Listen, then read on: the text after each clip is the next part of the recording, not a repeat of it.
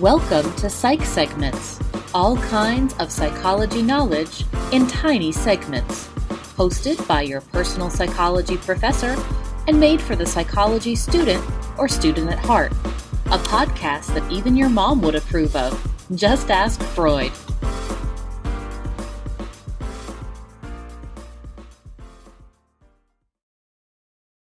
Well, we made it to 2019, and if you are just enrolling in a psychology class, I'm sure you're a little anxious to get started. So, I'm going to start you off today with a common topic that's discussed in a lot of psychology classes, whether it be a general psychology class, a developmental or human growth and development psychology class, um, even educational psychology will cover this, and that is the theory um, of cognitive development from Piaget. So, this is actually going to be a five part series. Um, Piaget's concepts um, are complex enough that I want to break them up into different segments. Uh, for today, we're going to go over his main concept of cognitive development and some basic terminology that you would hear uh, when this is discussed in any type of psych class, child psych, developmental, and kind of go over those basic terms.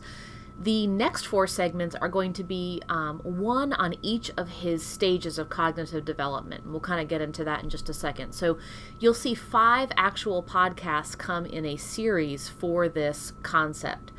So to start off today, to give you some background, Jean Piaget was a psychologist who was looking into the cognitive process, particularly with children. Um, for many years, it was kind of believed that children are to be seen and not heard, and that they weren't really thinking and processing information until they were older.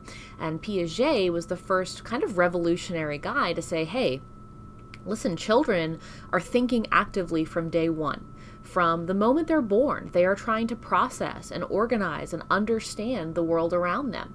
Um, they are thinking. They may not be able to explain it to you, and they may not be able to demonstrate it to you using speech or complex writing skills, but they are processing what's going on around them. This is why Piaget designed a four stage cognitive developmental theory that looked at changes, qualitatively based changes, uh, that occurred over the span of childhood to adolescence that showed differences in how we process and understand information. So he said, look, we're thinking from day one, but the way that we do it as we go from being an infant to a toddler to an adolescent, uh, that changes. The quality and the way that we reason changes. And that's where his four stage theory comes from. Piaget was revolutionary in that he was more interested in if a child or person could understand the why, the you know the reasoning behind their answer versus just getting the answer right.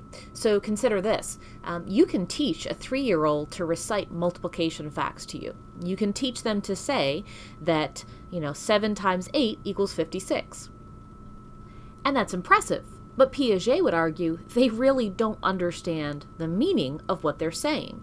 So his theory was based on the idea that even if a child could answer a question correctly, the way he classified them into stages had more to do with their reasoning of why. Why did they believe something was the answer? And that's kind of where the complexity comes from. He also had this idea that when children were trying to understand the world around them, they started to employ something called schemes or schemas. Uh, this is basically a fancy way of saying a script. Piaget would say that we have scripts for a lot of things that occur in life, whether it be an event or like a holiday, whether it be how we organize and understand uh, interaction socially, like on a sports team or going to class, um, or even you know larger concepts. Basically, we have a script of how things go in our mind, and that's how we organize information. Piaget also talked about this idea of equilibrium the idea that we're constantly trying to take in new information and either make it make sense when compared to information we already have, or to accommodate and to make room for new information that might conflict with what we already know. He called this a process of assimilation and accommodation. So basically, assimilation means that we have concepts in our mind that we understand, and whatever new information we are given, we kind of push that information in to fit with the schemas or understanding we already have. So, for instance, If I have a dog at home, then I understand a dog is something that's fluffy with four legs and a tail. So when I walk outside and I see a cat, I might say, oh, dog. Well, that's not accurate. It meets the criteria for what I understand a dog to be, but I'm assimilating that since this creature also has four legs and a tail and is furry, it must be a dog. Accommodation is when I understand, okay, yes, this is also a fuzzy animal that has four legs and a tail, but this is a cat. A cat is similar to a dog in some ways, but different in others. They're both animals, but now I've adjusted to understand that all four legged creatures with a tail aren't dogs. Sometimes they're dogs, sometimes they're cats, and so on and so forth. So I'm making new accommodations for information coming in and kind of using that equilibrium to make sense of information I already have and information I can be learning. This is also why sometimes you'll hear, hear children say things like car when they see a boat or a plane because to them, an object that moves people is a car. So anything they see that is moving people or traveling through air or space or the road must be a car.